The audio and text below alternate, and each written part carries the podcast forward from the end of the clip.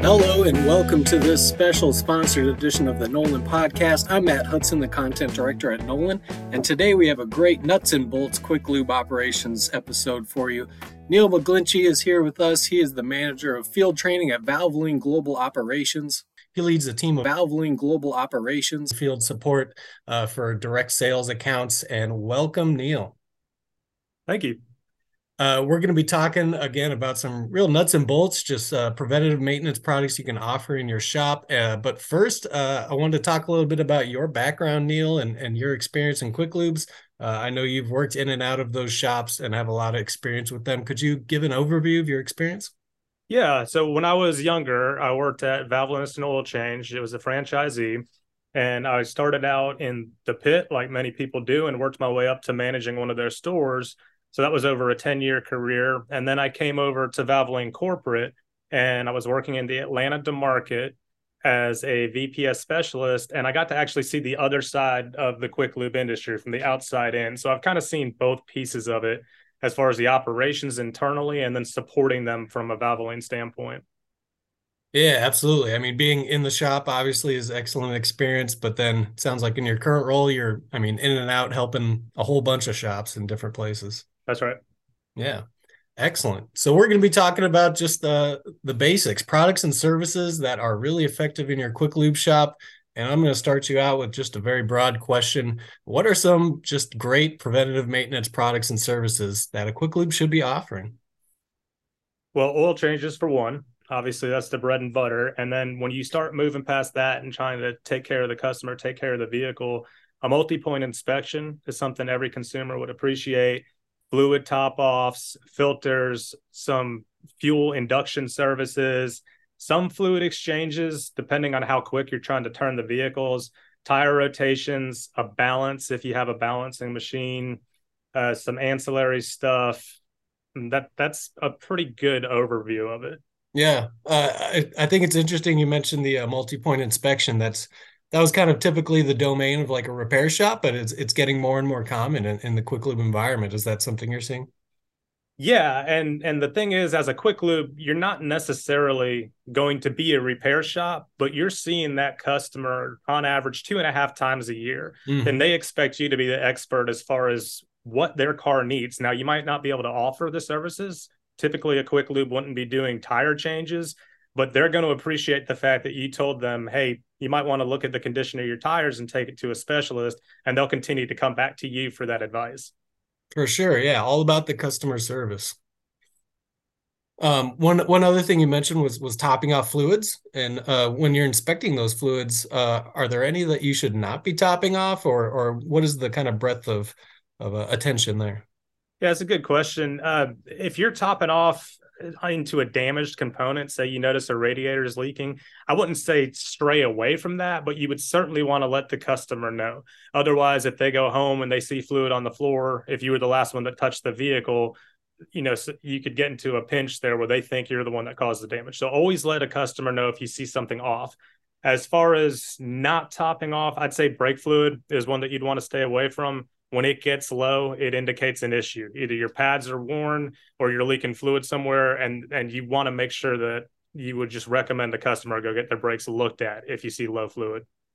Yeah, it's a great reminder. I mean, when technicians are kind of going through the motions and they have their processes that they're probably repeating, you know, 30, 50 times a day, uh, it's good to make sure you're kind of paying attention and and sure looking for some ancillary uh, issues that might prevent you from topping off some fluids for sure.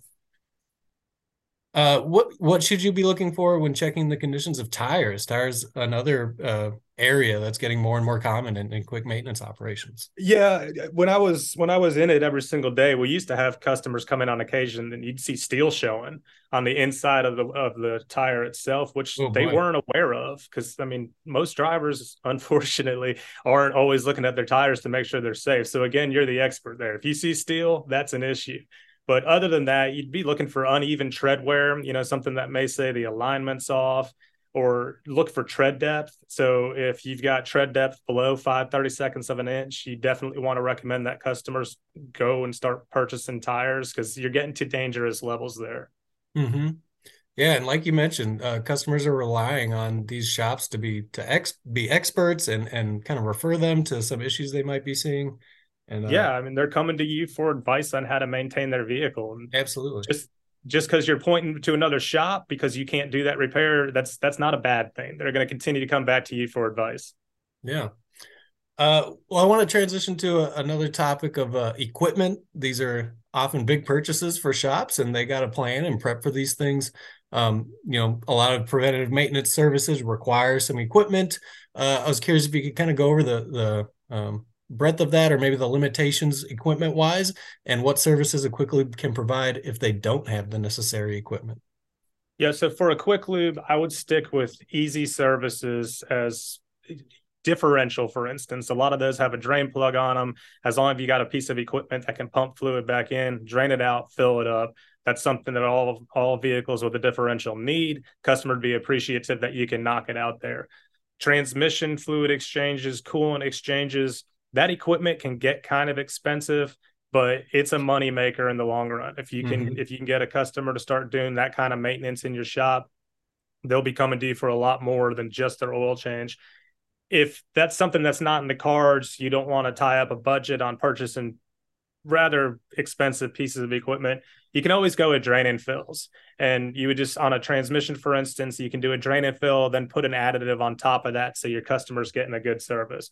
Coolant's the same way. Drain out the coolant, put an additive on top, customers getting a great service. They'll continue to come to you for those needs. Yeah, I appreciate those options. I mean, it's all about like determining what your customer base needs, determining what your capability is for, uh, I guess, the number of bays and how many cars you have going through each day, and and all that. There, there's so many factors. So it's good to kind of have different options that you can approach and still give the customer good, thorough service, right? Sure, and there's there's low entry cost services as well, like a fuel induction service or an oil system cleaner that you you know if a customer's abusing their oil changes and you really need to clean that crankcase out before putting brand new motor oil in those are pretty inexpensive and typically don't require equipment. Yeah. Um well talk about just other services. I mean we started at the oil change which is the base the core service that uh, these shops are providing. Um, but if we're getting kind of outside the oil change realm some ancillary items what would you recommend that are maybe uh, known to many, or maybe some that are creative, or, or what have you? Sure. Uh, again, the whole model is to try to get the more you turn, the more you're going to make. So you don't want a car tying up a bay. So I would say bulbs are a good idea to an extent. When you start getting into some that you have to like rip out half the fender to get to a bulb, mm-hmm. I'd stray away from those. So I would say carry some, but not all. And then when you're looking at what most vehicles have, wiper blades. Obviously there's a need. If it's raining outside you'll tell a ton because that's when people notice they're not working. Air filters cabin air filters if they're easy again you don't want to be fighting a car for 45 minutes. But if it's one of those where you just behind the dash you, you pop the glove box down and you got your door right there that's that's a great service that most customers appreciate and many of them don't even know that filter exists. Hmm. yeah absolutely and uh, I know here where I live, we're getting some kind of wildfire, smoky skies, and and uh, cabin air filter can really improve that. Absolutely. Yeah.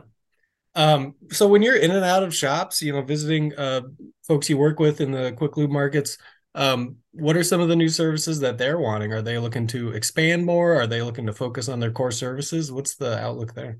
I think where we've seen the most success is when they're focused on that core. I've seen some quick lubes and some successfully move into brake services as far as changing pads and rotors, uh, getting into some or sorry, some front front end work, mm-hmm. but it's not concise with the model that a quick lube typically is. In in my opinion, if you can get the cars in and out quickly, that's where you're going to make your money, and that's why I'm saying to stick with this core transmission fluid, coolant, drain and fills maybe a fuel induction service, some oil system cleaners. But when you start getting into heavy repair, that kind of gets away from the model. Yeah, yeah, I think you're absolutely right. We're talking about, you know, trying to be responsive to your customers and offer what you can, but at the end of the day, they are coming to you for a, a quick oil change and they want to uh, you know, be in and out maybe on a lunch hour or something like that if they can and um yeah, keeping that uh, service menu, I guess, limited to quicker maintenance items is is going to be able to accomplish that, right? That's right. Yeah. Uh, I mean, Neal, is there anything else you want to add? That's uh, you're a very uh, quick and concise overview there. Now, well, grew up in a quick lube. They train you that. the interview goes the same way as a quick maintenance service. I love it. That's right. But once again, it is Neal McGlinchey. He's the manager of field training at Valvoline Global Operations. If you want any other information from Neal or Valvoline Global Operations, links in the show notes. And thank you very much again for being on the show. Thank you.